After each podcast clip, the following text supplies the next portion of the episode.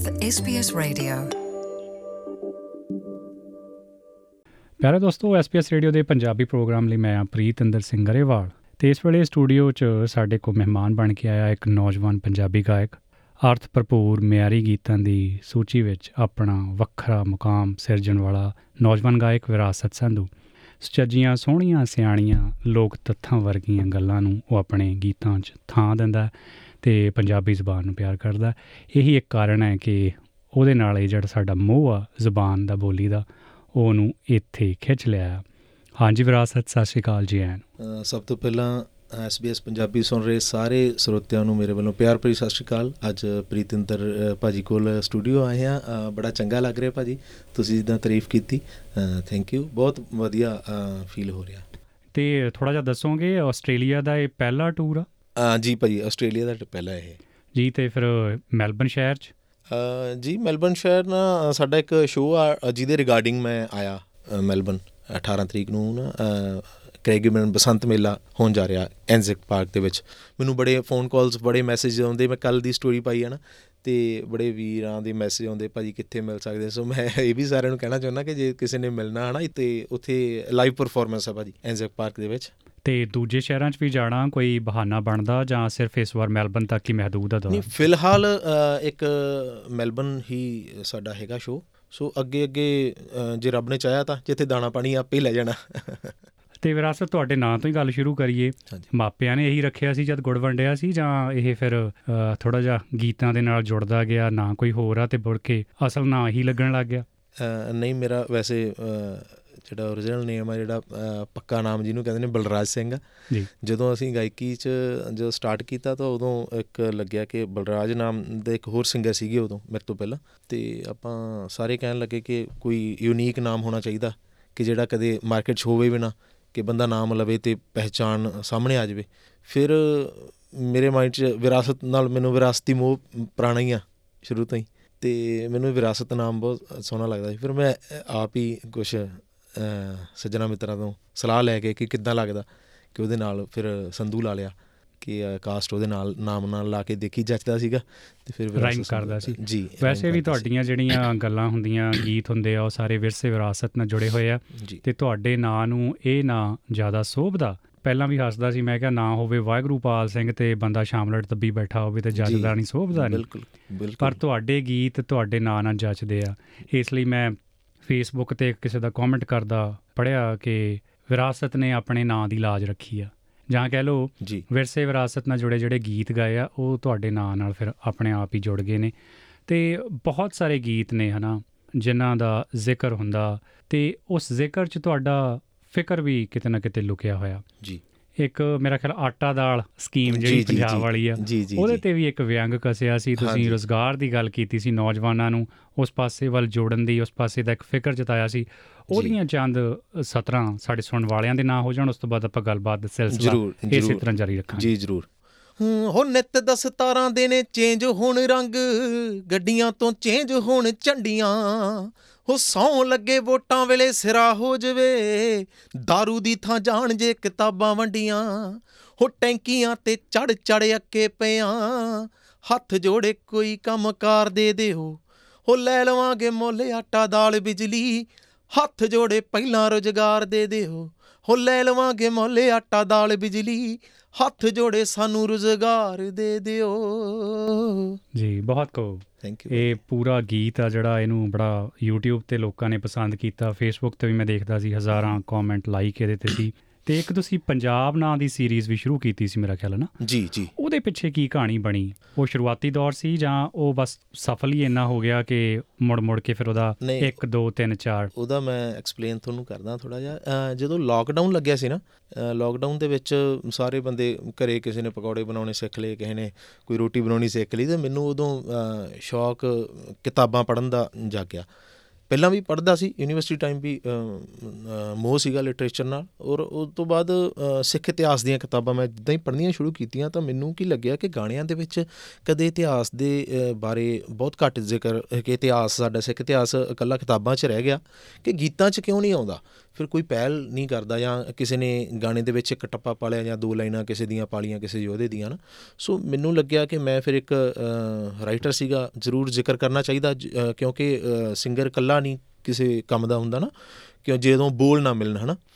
ਕਿ ਮੈਂ ਖੁਦ ਲਿਖ ਵੀ ਨਹੀਂ ਸਕਦਾ ਫਿਰ ਇੱਕ ਸਤਗੁਰ ਸਿੰਘ ਲੜਕਾ ਸੀ ਉਹਨੂੰ ਬਹੁਤ ਉਹਨੂੰ ਵੀ ਕੁਦਰਤੀ ਨੌਲੇਜ ਸੀਗੀ। ਕਹਿੰਦੇ ਨਾ ਰੱਬ ਕੜੀ ਜੋੜ ਦਿੰਦਾ ਜਿੱਦਾਂ ਤੁਸੀਂ ਕਿਸੇ ਕੰਮ ਦੇ ਲਈ ਭਾਵਨਾ ਰੱਖਦੇ ਆ ਤਾਂ ਰੱਬ ਵੀ ਉਦਾਂ ਦਾ ਬੰਦਾ ਤੁਹਾਨੂੰ ਮਿਲਾ ਦਿੰਦਾ। ਉਸ ਵੀਰ ਨਾਲ ਮੈਂ ਜ਼ਿਕਰ ਕੀਤਾ, ਮੈਂ ਕਿਹਾ ਇਦਾਂ ਕਰਕੇ ਉਹ ਵੀ ਜਦੋਂ ਮੈਨੂੰ ਪਹਿਲੀ ਵਾਰੀ ਮਿਲਿਆ, ਉਹਨੇ ਮੈਨੂੰ ਗਾਣੇ ਸੁਣਾਏ ਬਹੁਤ, ਹਥਿਆਰਾਂ, ਬੰਦੂਕਾਂ ਲਈ, ਉਹ ਚੱਕ ਲੋ ਰੱਖ ਲੋ ਮੈਂ ਕਿਹਾ, ਯਾਰ, ਹੋਰ ਕੀ ਹੈ ਤੇਰੇ ਕੋਲ? ਉਹਨੇ ਕੁਦਰਤੀ ਗਾਣਾ ਮੈਨੂੰ ਸੁਣਾਇਆ, ਕਹਿੰਦਾ ਇਹ ਗਾਣਾ ਜੀ, ਹਰੀ ਸਿੰਘ ਨਲੂਆ ਜੀ ਦਾ ਜ਼ਿਕਰ ਸੀ, ਉਹਦੇ ਚ ਮਹਾਰਾਜਾ ਜੀ ਸਿੰਘ ਜੀ ਦਾ ਜ਼ਿਕਰ ਸੀਗਾ। ਮੈਂ ਕਿਹਾ, ਯਾਰ ਕੀ ਬਾਤ ਹੈ। ਆਹ ਗੀਤ ਮੈਂ ਕਿਹਾ, ਬਹੁਤ ਬਾ ਕਮਾਲ ਹੈ ਕਹਿੰਦਾ, ਭਾਜੀ, ਇਹ ਸੁਣਦਾ ਨਹੀਂ ਕੋਈ, ਕਹਿੰਦਾ, ਮੈਂ ਤਾਂ ਹੀ ਨਹੀਂ ਸੁਣਾਉਂਦਾ, ਮੈਂ ਪਹਿਲਾਂ ਉੱਪਰ ਉੱਪਰ, ਮੈਂ ਕਿਹਾ, ਨਹੀਂ, ਮੈਂ ਕਿਹਾ, ਬਾਕੀ ਕਾਪੀ ਭਰਾ ਆਪਦੀ ਸਾਈਡ ਤੇ ਕਰ ਲਾ। ਆਹ ਗੀਤ ਮੈਨੂੰ ਕੱਢ ਕੇ ਦੇ। ਉਹ ਇਦਾਂ ਹੀ ਜਿੱਦਾਂ ਉਹਨੇ ਪਹਿਲਾ ਗੀਤ ਦਿੱਤਾ, ਉਹਦੀ ਤਰਜ ਬਣੀ ਉਸ ਤੋਂ ਬਾਅਦ ਗੀਤ ਅਸੀਂ ਸਰੋਤਿਆਂ ਦੀ ਝੋਲੀ ਪਾਇਆ, ਉਸ ਤੋਂ ਬਾਅਦ ਇੰਨਾ ਕ ਹੰਗਾਰਾ ਮਿਲਿਆ, ਉਹ ਸਾਰੇ ਕਹਿਣ ਕਿ ਭਈ ਇਦਾਂ ਦਾ ਗੀਤ ਹੋਰ ਕਦੋਂ ਆਉਣਾ ਇਦਾਂ ਦਾ ਗੀਤ ਹੋਰ ਕਦੋਂ ਆਉਣਾ ਅ ਮੈਂ ਅੱਗੇ ਗੱਲ ਕਰਦਾ ਹੁੰਨਾ ਕਿ ਜਿੱਦਾਂ ਆਪਾਂ ਕਹਿੰਨੇ ਆ ਕਿ ਹੋਰ ਗੀਤਾਂ ਨੂੰ ਵਿਊਜ਼ ਬਹੁਤ ਮਿਲੀਅਨ ਦੇ ਵਿੱਚ ਪਹਿਲੇ ਦਿਨ ਹੀ ਚੱਲ ਜਾਂਦੇ, ਹਨ। ਸੋ ਮੈਨੂੰ ਲੱਗਦਾ ਕਿ ਇਹ ਜਿਹੜੀਆਂ ਅਸੀਂ ਸੀਰੀਜ਼ ਕੀਤੀ ਹੈ ਜਿਹੜੇ ਇਹ ਗਾਣੇ ਕੀਤੇ, ਇਸ ਗਾਣਿਆਂ ਦੇ ਥੱਲੇ ਤੁਸੀਂ ਕਦੇ ਟਾਈਮ ਕੱਢ ਕੇ ਕੋਈ ਵੀ ਕਮੈਂਟਸ ਪੜ੍ਹੇ ਤਾਂ ਮੈਨੂੰ ਉਹ ਪੜ੍ਹ ਕੇ ਇੰਨੀ ਕਿ ਤਸੱਲੀ ਮਿਲੀ ਕਿ ਕੰਮ ਜਿਸ ਕੰਮ 'ਚ ਆ ਜਿਸ ਕੰਮ 'ਚ ਅਸੀਂ ਮਿਹਨਤ ਕਰਕੇ ਗਾਣੇ ਬਣਾਏ ਤਸੱਲੀ ਇੰਨੀ ਮਿਲੀ ਕਿ ਲੋਕ ਇੰਨਾ ਪਸੰਦ ਕਰ ਰਹੇ। ਸੋ ਉਸ ਤੋਂ ਬਾਅਦ ਮੈਂ ਉਹਦੇ ਚਾਰ ਪਾਰਟ ਕੀਤੇ ਸੀਗੇ। ਉਹਦੇ ਵਿੱਚ ਸਾਰਾ ਸਿੱਖ ਇਤਿਹਾਸ ਦਾ ਵਰਣਨ ਹਰੀ ਸਿੰਘ ਨਲੂਆ ਜੀ ਤੋਂ ਲੈ ਕੇ ਮਹਾਰਾਜਾ ਰਣਜੀਤ ਸਿੰਘ ਦੇ ਰਾਜ ਦੀਆਂ ਗੱਲਾਂ ਵੀ ਉਹਨਾਂ ਦਾ ਰਾਜ ਕਿਹੋ ਜਿਹਾ ਸੀਗਾ। ਉਸ ਤੋਂ ਬਾਅਦ ਹਰ ਅਸੀਂ ਕੋਸ਼ਿਸ਼ ਕੀਤੀ ਆ ਔਰ ਕਰ ਵੀ ਰਹੇ ਆ ਕਿ ਕੋਈ ਯੋਧਾ ਜਿਹੜਾ ਅੱਖੋਂ ਭਰੋਖੇ ਕਰ ਦਿੱਤਾ ਗਿਆ ਜਾਂ ਹਨਾ ਭਾਈ ਬੂਤਾ ਸਿੰਘ ਜੀ ਗਰਜਾ ਸਿੰਘ ਜੀ। ਜਾਂ ਹੋਰ ਵੀ। ਉਹ ਸਾਰੇ ਚੀਜ਼ਾਂ ਦਾ ਜ਼ਿਕਰ ਸਾਰੀਆਂ ਘਟਨਾਵਾਂ ਦਾ ਗੱਲਾਂ ਦਾ ਜ਼ਿਕਰ ਅਸੀਂ ਉਹਨਾਂ ਗੀਤਾਂ 'ਚ ਕੀਤਾ। ਸੋ ਕੋਈ ਸ਼ੱਕ ਨਹੀਂ ਉਹਨੂੰ ਵੀ ਬਹੁਤ ਪਰਮਾ ਹੁੰਗਾਰਾ ਸੂਝਵਾਨ ਸਰੋਤਿਆਂ ਨੇ ਦਿੱਤਾ। ਜੀ ਨਹੀਂ ਉਹ ਬੜਾ ਖੂਬਸੂਰਤ ਗੀਤ ਆ ਤੇ ਉਹਦੇ ਫਿਰ ਤਿੰਨ ਚਾਰ ਦੁਬਾਰਾ ਦੁਬਾਰਾ ਲੋਕਾਂ ਦੀ ਫਰਮਾਇਸ਼ ਤੇ ਆਉਣਾ ਤੇ ਉਹ ਗੱਲਾਂ ਨੂੰ ਮੁੜ-ਮੁੜ ਦੁਹਰਾਉਣਾ ਤੇ ਹਰ ਵਾਰ ਨਵੇਂ ਰੂਪ ਨਵੇਂ ਢੰਗ ਨਾਲ ਨਵੀਆਂ ਗੱਲਾਂ ਲੈ ਕੇ ਆਉਣੀਆਂ ਆਪਣੇ ਆਪ ਤੁਹਾਡੇ ਲਈ ਵੀ ਇੱਕ ਵੱਡਾ ਚੈਲੰਜ ਹੋਣਾ ਕਿਉਂਕਿ ਆਪਾਂ ਬਾਹਰ ਹੀ ਐਡਾ ਵੱਡਾ ਸੈੱਟ ਕਰ ਦਿੰਨੇ ਆ ਫਿਰ ਹਰ ਵਾਰ ਤੁਹਾਨੂੰ ਇੱਕ ਨਵਾਂ ਚੁਣੌਤੀ ਮਿਲਦੀ ਹੈ। ਨਹੀਂ ਇੱਕ ਜਦੋਂ ਤੁਸੀਂ ਮੰਨ ਲਓ ਇੱਕ 7-8 ਮਿੰਟ ਦਾ ਗਾਣਾ ਕਰ ਲਿਆ ਉਹਦੇ ਵਿੱਚ ਤੁਸੀਂ ਜ਼ਿਕਰ ਕਰਤਾ ਜੇ ਤੁਸੀਂ ਦੁਬਾਰਾ ਫਿਰ ਉਦਾਂ ਦੀ ਚੀਜ਼ ਰੱਖੋਗੇ ਉਦਾਂ ਦੀ ਤੁਸੀਂ ਦੇਖੋ ਇੱਕ ਚੀਜ਼ ਨਹੀਂ ਇਕੱਲੇ ਬੋਲ ਨਹੀਂ ਤੁਸੀਂ ਕੰਪੋਜੀਸ਼ਨ ਤੇ ਵੀ ਧਿਆਨ ਦੇਣਾ। ਤੁਸੀਂ ਗਾਣੇ ਦੇ ਰੰਗ ਤੇ ਵੀ ਕਿਦਾਂ ਦਾ ਉਹਨੂੰ 뮤직 ਦੇਣਾ ਜੇ ਸੇਮ ਸਾਰਾ ਕੁਝ ਕਰਤਾ ਤੇ ਫਿਰ ਸਰੋਤੇ ਬੋਰ ਹੋ ਜਾਂਦੇ ਬਹੁਤ ਜਲਦੀ ਨਾ। ਤੇ ਫਿਰ ਹੁੰਦਾ ਤਾਂ ਹੈ ਚੈਲੰਜ ਤਾਂ ਹੁੰਦਾ ਇੱਕ ਬਟ ਕਹਿੰਦੇ ਕੰਮ ਨੂੰ ਪੂਜਾ ਸਮਝ ਕੇ ਕਰੀਏ ਤੇ ਸਵਾਦ ਫਿਰ ਵੱਖਰਾ ਹੀ ਆਉਂਦਾ ਕੰਮ 'ਚ। ਤੇ ਮੈਂ ਯਕੀਨ ਰੱਖਦਾ ਕਿ ਕੰਮ ਲੇਟ ਹੋ ਜਾਵੇ ਚਾਹੇ, ਕੋਈ ਕਾਲੀ ਨਹੀਂ, ਪਰ ਉਹਨੂੰ ਮਜ਼ੇ ਨਾਲ ਆਪਦਾ ਕੰਮ ਸਮਝ ਕੇ, ਉਹਨੂੰ ਇੱਕ ਡਿਊਟੀ ਸਮਝ ਕੇ ਕਰੀਏ ਤੇ ਫਿਰ ਮੈਨੂੰ ਲੱਗਦਾ ਵੀ ਉਹ ਤੋਂ ਵਾਹਿਗੁਰੂ ਦਾ ਸਾਥ ਹੁੰਦਾ, ਉਹ ਸਾਰੀਆਂ ਚੀਜ਼ਾਂ ਮੈਨੇਜ ਹੋ ਜਾਂਦੀਆਂ। ਜੀ ਗਾਇਕੀ ਨਾਲ ਸੰਬੰਧਿਤ ਆਪਾਂ ਗੱਲਾਂ ਬਾਤਾਂ ਵੀ ਕਰਦੇ ਰਹਾਂਗੇ ਪਰ ਤੁਹਾਡੇ ਸੁਣਨ ਵਾਲੇ ਤੁਹਾਡੇ ਚਾਹਣ ਵਾਲੇ ਥੋੜਾ ਜਿਹਾ ਤੁਹਾਡੀ ਨਿੱਜੀ ਜ਼ਿੰਦਗੀ ਬਾਰੇ ਵੀ ਜਾਣਨਾ ਚਾਹਣਗੇ।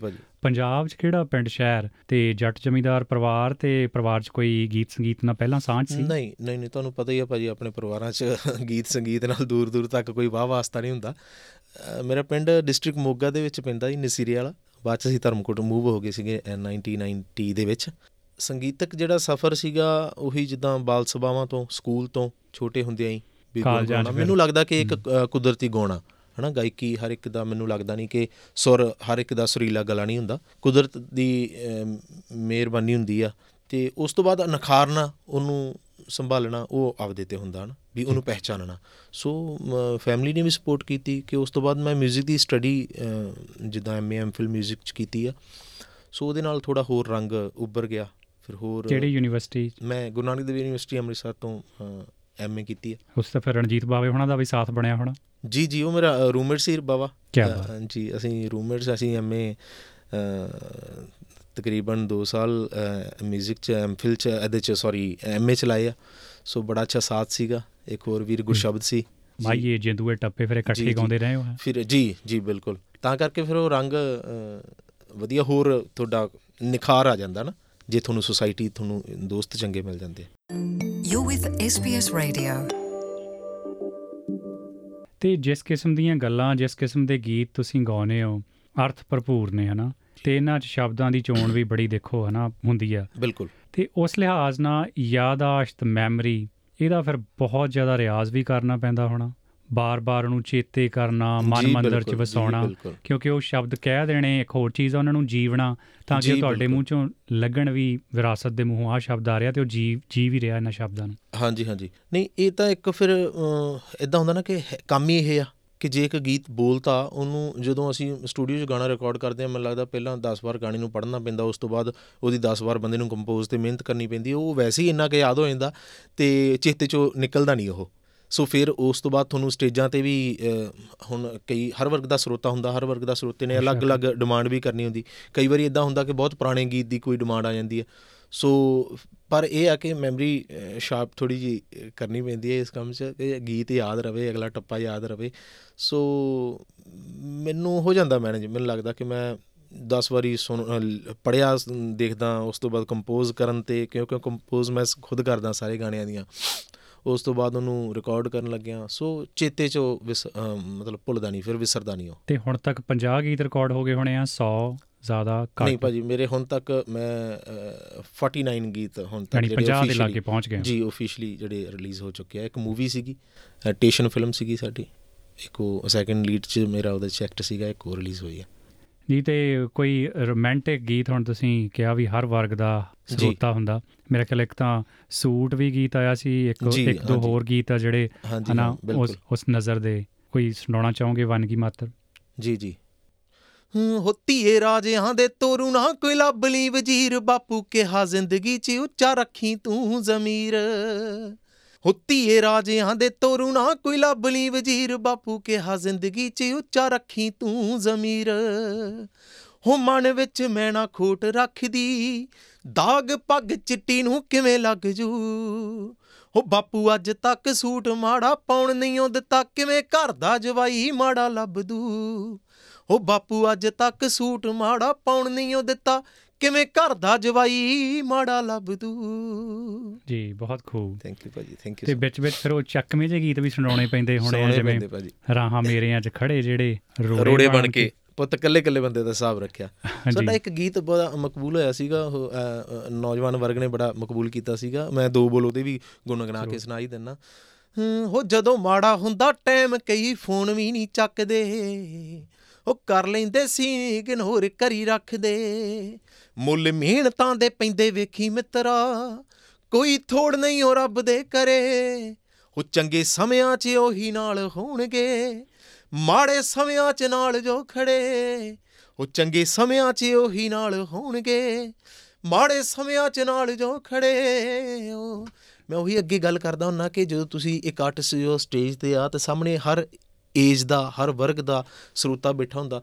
ਤੇ ਅੱਗੇ ਅੱਗੇ ਜਿੱਦਾਂ ਸਿਆਣੇ ਬਜ਼ੁਰਗ ਬੈਠੇ ਆ ਅੱਧਾ ਘੰਟਾ ਉਹਨਾਂ ਲਈ ਕੱਢ ਕੇ ਉਸ ਤੋਂ ਬਾਅਦ ਮੁੰਡਿਆਂ ਲਈ ਹਰ ਵਰਗ ਦਾ ਗੀਤ। ਇੱਕ ਸਾਡੀ ਇੱਕ ਡਿਊਟੀ ਬਣਦੀ ਹੈ ਨਾ ਇੱਕ ਉਹ ਪੰਸਾਰੀ ਦੀ ਹੱਟ। ਜੀ ਜੀ ਜੀ ਜੀ ਜੀ ਬਿਲਕੁਲ। ਤੇ ਮੈਂ ਸੁਣਦਾ ਸੀ ਤੁਹਾਡੀ ਜ਼ੁਬਾਨ ਤੇ ਗੁਰਦਾਸ ਮਾਨ ਹੋਣਾ ਦੇ ਗੀਤ ਵੀ ਚੜੇ ਹੋਏ ਆ।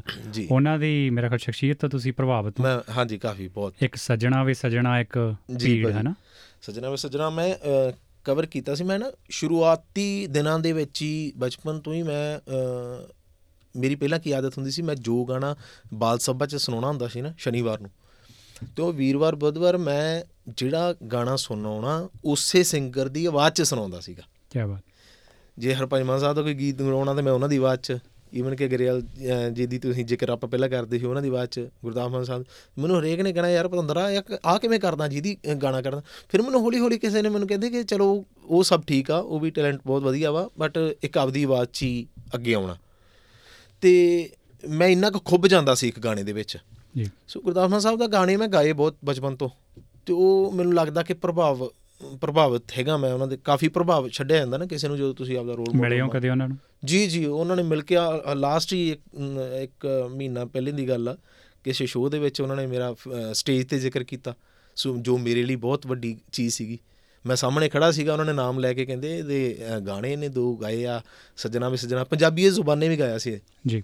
ਕਹਿੰਦੇ ਉਹ ਬੜੇ ਲੋਕਾਂ ਨੇ ਲਾਈਕ ਕੀਤਾ ਰੀਲ ਬਹੁਤ ਬਣੀ ਉਹ ਮੈਂ ਜਦੋਂ ਸੁਣਿਆ ਉਹਨਾਂ ਦੇ ਮੂੰਹੋਂ ਬੋਲ ਸਟੇਜ ਤੇ ਤਾਂ ਮੇਰੇ ਲਈ ਉਹ ਬੜਾ ਵੱਡੀ ਵਾਲੀ- ਹੁੰਦੀ ਉਹ। ਬਹੁਤ ਵੱਡੀ ਟਰੋਫੀ ਹੁੰਦੀ ਕਿ ਜਦੋਂ ਤੁਹਾਡਾ ਰੋਲ ਮਾਡਲ ਤੁਹਾਡੀ ਇੱਕ ਤਾਰੀਫ ਕਰੇ। ਤੇ ਅੱਜ ਕੱਲ ਦੇ ਜੇ ਹੋਰ ਗਾਇਕਾਂ ਦਾ ਜ਼ਿਕਰ ਕਰਾਂ ਮੈਂ ਇਹ ਜਿਹੜਾ ਮਿਲੀਅਨਸ ਦਾ ਬਿਜ਼ਨਸ ਆ ਐਨੇ ਹਿੱਟ ਵੱਜ ਗਏ ਐਨੇ ਮਿਲੀਅਨ ਵਿਊਜ਼ ਹੋ ਗਏ YouTube ਤੋਂ ਆਮਦਨ ਵੀ ਆਉਂਦੀ ਹੋਣੀ ਆ ਉਸ ਲਿਹਾਜ਼ ਨਾਲ। ਇਹ ਚੀਜ਼ਾਂ ਫਿਰ ਗਾਇਕ ਨੂੰ ਕਿਤੇ ਨਾ ਕਿਤੇ ਝੰਜੋੜਦੀਆਂ ਵੀ ਹੋਣੀਆਂ ਵੀ ਯਾਰ ਕੁਛ ਇਹੋ ਜਿਹਾ ਵੀ ਹੈ ਨਾ ਚੱਕਮਾ ਪੱਕਮਾ ਜਿਹਾ ਚੱਲੀ ਜਾਵੇ ਤੇ ਵਿੱਚ ਸੌਦਾ ਖੰਡ ਚ ਰੱਖ ਕੇ ਕਨੀਨ ਦੇਈ ਮੈਂ ਚੱਲੀ ਅੱਗੇ ਗੱਲ ਕਰਦਾ ਹੁੰਨਾ ਕਿ ਇੱਕ ਆਰਟਿਸਟ ਦੀ ਰੋਜੀ ਰੋਟੀ ਵੀ ਆ। ਜਿਹੜੀ ਅਸੀਂ ਫੀਲਡ ਦੇ ਵਿੱਚ ਆ ਅਸੀਂ ਇੱਥੋਂ ਹੀ ਕਮਾਉਣਾ ਇੱਥੋਂ ਹੀ ਖਾਣਾ ਹਨਾ ਸਾਰਾ ਕੁਝ ਤੇ ਕਈ ਵਾਰੀ ਇਦਾਂ ਹੁੰਦਾ ਕਿ ਹਾਂ ਵੀ ਯਾਰ ਜੋ ਅੱਜ ਕੱਲ ਚੱਲ ਰਿਹਾ ਕਿ ਕਰੀਏ, ਅਸੀਂ ਵੀ ਥੋੜਾ ਜਲਦੀ ਹਿੱਟ ਵੀ ਹੋ ਜਾਾਂਗੇ ਥੋੜਾ ਕਮਾ ਵੀ ਵੱਧ ਲਵਾਂਗੇ। ਪਰ ਕਈ ਵਾਰੀ ਨਾ ਮੈਂ ਅੱਗੇ ਗੱਲ ਕਰਦਾ ਹੁੰਦਾ ਕਿ ਇਮੇਜ ਦੇ ਨਾਲ ਰਿਲੇਟ ਨਹੀਂ ਕਰਦਾ। ਹਨਾ, ਹੁਣ ਮੈਂ ਕੋਈ ਗਾਣਾ ਕੋਈ ਚੱਕ ਲੋ ਧਰ ਲੋ ਵਾਲਾ ਕਰਾਂ ਨਾ ਤੇ ਮੈਂ ਉਹਨੂੰ ਜਦੋਂ ਆਪ ਹੀ ਦੋ ਵਾਰੀ ਸੁਣਾ ਤੇ ਮੈਨੂੰ ਹਾਸਾ ਹੀ ਨਿਕਲ ਜਾਂਦਾ ਯਾਰ ਝੂਠ ਜਿਹਾ ਲੱਗੀ ਜਾਂਦਾ ਆਪਦੇ ਮੂੰਹ ਜੱਚਦਾ ਹੀ ਨਹੀਂ ਪਿਆ ਹਨਾ। ਠੀਕ ਹੈ। ਵੀ ਮੈਂ ਹੁਣ ਜੇ ਗਾਲੇ ਗਾਣੇ 'ਚ ਕਹਾਂ ਕਿ ਮੈਂ ਤੇਰੇ ਪਿੰਡ ਆਇਆ ਮੈਂ ਚਾਰ ਫੂਕ ਕੇ ਜਾਊਂਗਾ ਹਨਾ ਤੇ ਉਹ ਸੁਣਦਾ ਮੈਂ ਮੁੜ ਕੇ ਉਹਨੂੰ ਪ੍ਰੈਕਟੀਕਲੀ ਜੇ ਆਪਾਂ ਆਪਣੀ ਲਾਈਫ 'ਚ ਦੇਖੀਏ ਤਾਂ ਮੈਨੂੰ ਲੱਗਦਾ ਕਿ ਯਾਰ ਆ ਜ਼ਿਆਦਾ ਚੱਕਮਾ ਜਾ ਹੋ ਗਿਆ ਵੀ ਰਹਿੰਦੀ ਆਪਣੇ ਹਿਸਾਬ ਨਾਲ ਸੂਟ ਨਹੀਂ ਕਰਦਾ ਵੀ ਆ ਲੋਕ ਚਾਹੇ ਪ੍ਰਮਾਣ ਕਰ ਹੀ ਲੈਣ ਉਹਨੂੰ ਪਰ ਖੁਦ ਦੀ ਜ਼ਮੀਰ ਇਜਾਜ਼ਤ ਨਹੀਂ ਦਿੰਦੀ ਉਹਨਾਂ ਟਾਈਮ ਫਿਰ ਮੈਂ ਜਦੋਂ ਗੀਤਾਂ ਦੀ ਚੋਣ ਕਰਦਾ ਮੈਂ ਬੜਾ ਟਾਈਮ ਸੋਚਦਾ ਰਹਿਣਾ ਕਿ ਹਾਂ ਯਾਰ ਆ ਚੀਜ਼ ਜਚੂਗੀ ਵੀ। ਜਾਂ ਮੈਂ ਜਿੱਤੋਂ ਲਿਖਵਾਉਣਾ ਮੈਂ ਉਹਨੂੰ ਕਹਿ ਦਿੰਦਾ ਯਾਰ ਕੋਈ ਵੈਲੀ ਹਨਾ ਬੰਦੂਕ ਜਾਂ ਆ ਚੀਜ਼ ਥੋੜਾ ਜਿਹਾ ਅਵੋਇਡ ਹੀ ਕਰੀ। ਹੁਣ ਤਾਂ ਮੈਨੂੰ ਲੱਗਦਾ ਵੀ ਜਿੰਨੇ ਕੁ ਮੈਨੂੰ ਗਾਣੇ ਭੇਜਦੇ ਉਹਨਾਂ ਨੂੰ ਵੀ ਪਤਾ ਹੀ ਉਹ ਪਹਿਲਾਂ ਕਹਿੰਦੇ ਬਾਈ? ਤੁਹਾਡੀ ਟੱਚ ਦਾ ਗਾਣਾ ਵਾ। ਨਹੀਂ ਠੀਕ ਆ ਇਹ ਵੀ ਤੁਸੀਂ ਆਪਣੀ ਕਾਮਯਾਬੀ ਮੰਨੋ ਇੱਕ ਤਰ੍ਹਾਂ ਦੀ। ਥੈਂਕ ਯੂ ਭਾਈ। ਤੇ ਫਿਲਮਾਂ 'ਚ ਜਾਣ ਦਾ ਮਨ ਹੈ ਕਿਉਂਕਿ ਕਾਮਯਾਬੀ ਦਾ ਕੁਝ ਗਾਇਕਾਂ ਦੇ ਮਨ 'ਚ ਇਹ ਵੀ ਹੁੰਦਾ ਨਾ ਵੀ ਜੇ ਉਸ ਪਾਸੇ ਹਿੱਟ ਹੋਈਏ ਤਾਂ ਕਿਤੇ ਆਮਦਨ ਦੇ ਲਿਹਾਜ਼ੋਂ ਜ਼ਿਆਦਾ ਸਿਕਿਉਰ ਹੋ ਜਾਈਏ। ਹਾਂ ਭਾਜੀ ਤਰੱਕੀ ਕਰਨ ਦੇ ਬਾਰੇ ਹਰ ਬੰਦਾ ਹੀ ਸੋਚਦਾ ਨਾ। ਅ, ਕੋਈ ਵੀ ਤੁਸੀਂ ਆਪਦੇ ਕੰਮ ਚੋਂ ਅ, ਹਰ ਬੰਦਾ ਚਾਹੁੰਦਾ ਕਿ ਮੈਂ ਅੱਜ ਇੱਥੇ ਆ ਤੇ ਮੈਂ ਹੋਰ ਉੱਪਰ ਜਾਵਾਂ ਹੋਰ ਉੱਪਰ ਜਾਵਾਂ ਹਨਾ? ਕਿਉਂਕਿ ਅ, ਤਾਂ ਤਾਂ ਮੁੱਕਦੀ ਨਹੀਂ ਅੱਗੇ ਮੈਂ ਅਸ- ਅਸੀਂ ਸਾਡਾ ਇੱਕ ਗੀਤ ਵੀ ਆਇਆ ਜਿੰਨਾ ਰੱਬ ਦਿੱਤਾ ਹੈ ਜਾਂ ਇੰਨਾ ਵੀ ਨਾ ਦਿੰਦਾ ਫਿਰ ਕੀ ਕਰਦੇ? ਅ, ਪਰ ਤਰੱਕੀ ਕਰਨੀ ਹਰ ਇੱਕ ਨੂੰ ਹੱਕ ਵੀ ਆ ਔਰ ਕਰਨੀ ਵੀ ਚਾਹੀਦੀ ਆ। ਸੋ ਗੀਤਾਂ ਤੋਂ ਬਾਅਦ ਮੈਨੂੰ ਲੱਗਦਾ ਅਗਲਾ ਪੜਾ ਫਿਲਮਾਂ ਦਾ ਵੀ ਆ। ਸੋ ਜ਼ਰੂਰ ਕੁਝ ਚੰਗਾ ਮਿਲੂਗਾ ਤੇ ਜ਼ਰੂਰ ਕਰਾਂਗੇ ਕਿਉਂ ਨਹੀਂ ਕਰਾਂਗੇ ਹਨਾ? ਕਿਉਂ ਉਹਦੇ ਵਿੱਚ ਵੀ ਪੰਜਾਬੀ ਮਾਂ ਬੋਲੀ ਹਾਂ ਉਹਦੇ 'ਚ ਵੀ ਆਪਣੀ ਪੰਜਾਬੀ ਮਾਂ ਬੋਲੀ 'ਚ ਕਰਨੀ ਆ ਤੇ ਪ੍ਰਮੋਟ ਹੁੰਦੀਆਂ ਫਿਲਮਾਂ ਵੀ ਪੰਜਾਬੀ ਮਾਂ ਬੋਲੀ ਪ੍ਰਮੋਟ ਹੁੰਦੀ ਆ। ਸੋ ਮੈਨੂੰ ਲੱਗਦਾ ਵੀ ਉਹ ਵੀ ਚੀਜ਼ਾਂ ਟਾਈਮ ਦੇ ਹਿਸਾਬ ਨਾਲ ਜਿੱਦਾਂ ਜਿੱਦਾਂ ਵਾਹਿਗੁਰੂ ਨੇ ਟਾਈਮ ਦੇਣਾ ਬਾਕੀ ਮੈਨੂੰ ਲੱਗਦਾ ਵੀ ਸਭ ਰੱਬ ਤੇ ਡਿਪੈਂਡ ਤੇ ਪੰਜਾਬ ਦੇ ਕਿਹੜੇ ਹਿੱਸੇ 'ਚੋਂ ਜ਼ਿਆਦਾ ਸੱਦਾ ਪੱਤਰ ਮਿਲਦਾ? ਮਤਲਬ ਜੇ ਆਪਾਂ ਵਿਆਹਾਂ ਸ਼ਾਦੀਆਂ ਦੀ ਗੱਲ ਕਰਨੀ ਹੋਵੇ ਜਿਹਨੂੰ ਗਾਇਕ ਨਹੀਂ ਕਹਿੰਦੇ ਇੱਕ ਸੀਜ਼ਨ ਜੀ ਲਾਇਆ ਜੀ ਜੀ ਜੀ। ਅ, ਸ਼੍ਰੀ ਅੰਮ੍ਰਿਤਸਰ ਸਾਹਿਬ। ਅੱਛਾ ਉੱਥੋਂ ਦੇ ਲੋਕ ਮੈਨੂੰ ਲੱਗਦਾ ਮੈਨੂੰ ਸਭ ਤੋਂ ਵੱਧ ਮੇਲੇ ਸਭ ਤੋਂ ਵੱਧ ਵਿਆਹਾਂ ਦੇ ਪ੍ਰੋਗਰਾਮ ਮੈਂ ਉਧਰ ਪੱਟੀ ਅੰਮ੍ਰਿਤਸਰ ਸਾਹਿਬ ਆਪਣਾ ਕੇਮ ਕਰਨਾ ਇੱਧਰ ਇਸ ਏਰੀਏ 'ਚ ਮੈਨੂੰ ਲੱਗਦਾ ਮੈਂ ਜ਼ਿਆਦਾ ਲਾਇਆ। ਠੀਕ ਹੈ ਤੇ ਇੱਧਰ ਮੇਰਾ ਖਿਆਲ ਫਿਰ ਲੁਧਿਆਣੇ ਪਟਿਆਲੇ ਵਾਲੇ ਪਾਸੇ ਤਾਂ ਮਿਹਣਾ ਹੀ ਆ ਕਿ 8 ਲੱਖ ਲੈ ਗਿਆ ਗਵਈਆ ਸੁਣਿਆ। ਭੈਣਾਂ ਨੂੰ ਕਹਿ ਕੇ ਟੋਟੇ ਪੁਰਜ ਨਹੀਂ ਇਹ, ਆ ਕਿ ਮੈਂ ਤਾਂ ਅੱਗੇ ਗੱਲ ਕਰ ਦਿੰਦਾ ਕਿ ਇੱਕ ਇਹਦੇ ਇਸੇ ਗੀਤ ਦੇ ਵਿੱਚ ਦੋ ਲੈਣਾ ਵਾ ਕਿ ਜੇ ਹਰ ਕਲਾਕਾਰ ਸਮਝੇ ਡਿਊਟੀ ਆਪਦੀ ਸੇਧ ਮਿਲੂ ਫਿਰ ਕਿਦਾਂ ਸਮਾਜ ਨੂੰ ਹਨਾ? ਜੇ ਇਹ ਡਿਊਟੀ ਸਮਝ ਕੇ ਜੇ ਅਸੀਂ ਕੰਮ ਕਰੀਏ। ਸੋ ਕਈ ਵਾਰੀ ਇਹੋ ਜਿਹੀਆਂ ਚੀਜ਼ਾਂ ਵੀ ਹੈ ਕੌੜਾ ਸੱਚ ਆ ਨਾ ਪਰ ਕਹਿਣ ਤੋਂ ਕਈ ਗੁਰੇਜ਼ ਕਰ ਲੈਂਦੇ ਆ। ਤੇ ਜਾਂਦੇ ਜਾਂਦੇ ਇੱਕ ਉਹ ਲੋਕ ਤਾਤੀਆਂ ਉਹ ਬੋਲੀਆਂ ਜੋ ਸ਼ਾਇਦ ਆਸਟ੍ਰੇਲੀਆ ਵਾਸਤੇ ਕੈਨੇਡਾ ਵਾਸਤੇ ਨੌਜਵਾਨਾਂ ਲਈ ਵੀ ਹੋਣ। ਹਾਂ, ਹਾਂਜੀ ਭਾਜੀ। ਉਸ ਗੀਤ ਦੇ ਅ, ਬੋਲ ਸੀਗੇ ਕੀ ਦੱਸਣਾ ਆ ਕਾਲੀ ਫੂਲੇ ਬਾਰੇ ਲੋਕਾਂ ਨੂੰ? ਰਫਲਾਂ ਦੇ ਨਾਮ ਕਲਾਕਾਰ ਦੱਸਦੇ ਹੱਥਾਂ 'ਚ ਕਿਤਾਬਾਂ ਦੇ ਦਿਓ ਜਵਾਕਾਂ ਦੇ। ਜੇ ਆਗੇ ਹਥਿਆਰ ਕਰ ਨਹੀਂਓ ਵਸਦੇ ਹੋ ਸੈੱਟ ਹੋ ਜੂ ਪੁੱਤ 18 ਲੱਖ ਲਾਇਆ ਸੀ। ਹੋ ਸੱਤ ਬੈਂਡਾਂ ਵਾਲੀ ਨੂੰ ਸਿਰਾ ਕਰ ਗਈ। ਹੋ ਟੈਨਸ਼ਨ 'ਚ ਮੁੰਡਾ ਸਲਫਾਸ ਖਾ ਗਿਆ ਤੇ ਬਾਹਰ ਜਾ ਕੇ ਕੁੜੀ ਹੱਥ ਖੜੇ ਕਰ ਗਈ। ਹੋ ਟੈਨਸ਼ਨ 'ਚ ਮੁੰਡਾ ਸਲਫਾਸ ਖਾ ਗਿਆ ਬਾਹਰ ਜਾ ਕੇ ਕੁੜੀ ਹੱਥ ਖੜੇ ਕਰ ਗਈ। ਜੀ ਤੁਹਾਡੇ ਗੀਤ ਮੇਰਾ ਖਿਆਲ ਸਮਾਜ ਨੂੰ ਇੱਕ ਸ਼ੀਸ਼ਾ ਵਿਖਾਉਣ ਦਾ ਕੰਮ ਵੀ ਕਰਦੇ ਨੇ। ਥੈਂਕ ਯੂ ਭਾਜੀ ਥੈਂਕ ਯੂ ਜੀ। ਜੀ ਤੁਸੀਂ ਸਟੂਡੀਓ ਆਏ ਇਹ ਸਾਰੀਆਂ ਗੱਲਾਂ ਬਾਤਾਂ ਕੀਤੀਆਂ ਬਹੁਤ ਬਹੁਤ ਧੰਨਵਾਦ। ਤੇ thank ਆਇਓ। ਜੀ ਮੈਨੂੰ ਬਹੁਤ ਚੰਗਾ ਲੱਗਿਆ ਤੁਹਾਡੇ ਨਾਲ ਮਿਲ ਕੇ SBS ਪੰਜਾਬੀ ਦੇ ਮੈਂ ਇੱਕ ਵਾਰ ਫੇਰ ਸਾਰੇ ਸਰੋਤਿਆਂ ਦਾ ਬਹੁਤ ਧੰਨਵਾਦ ਕਰਦਾ। ਤੁਸੀਂ ਇੰਨਾ ਪਿਆਰ ਕਰਦੇ ਹੋ ਔਰ ਪ੍ਰੀਤਿੰਦਰ ਭਾਜੀ ਤੁਸੀਂ ਜਿੰਨੀ ਤਾਰੀਫ ਕੀਤੀ ਮੈਂ ਇੰਨਾ ਕਾਬਲੇ ਤਾਰੀਫ ਨਹੀਂ ਆ ਬਟ ਫਿਰ ਵੀ ਬਹੁਤ ਚੰਗਾ ਲੱਗਿਆ ਅੱਜ ਤੁਹਾਡੇ ਸਟੂਡੀਓ 'ਚ ਆ ਕੇ ਇਸ ਪ੍ਰੋਗਰਾਮ 'ਚ ਸ਼ਿਰਕਤ ਕਰਕੇ। ਥੈਂਕ ਯੂ ਤੁਸੀਂ SBS ਪੰਜਾਬੀ ਦੇ ਨਾਲ ਹੋ। ਹੋਰ ਜਾਣਕਾਰੀਆਂ ਪ੍ਰਾਪਤ ਕਰੋ sbs.com.au/punjabi ਉੱਤੇ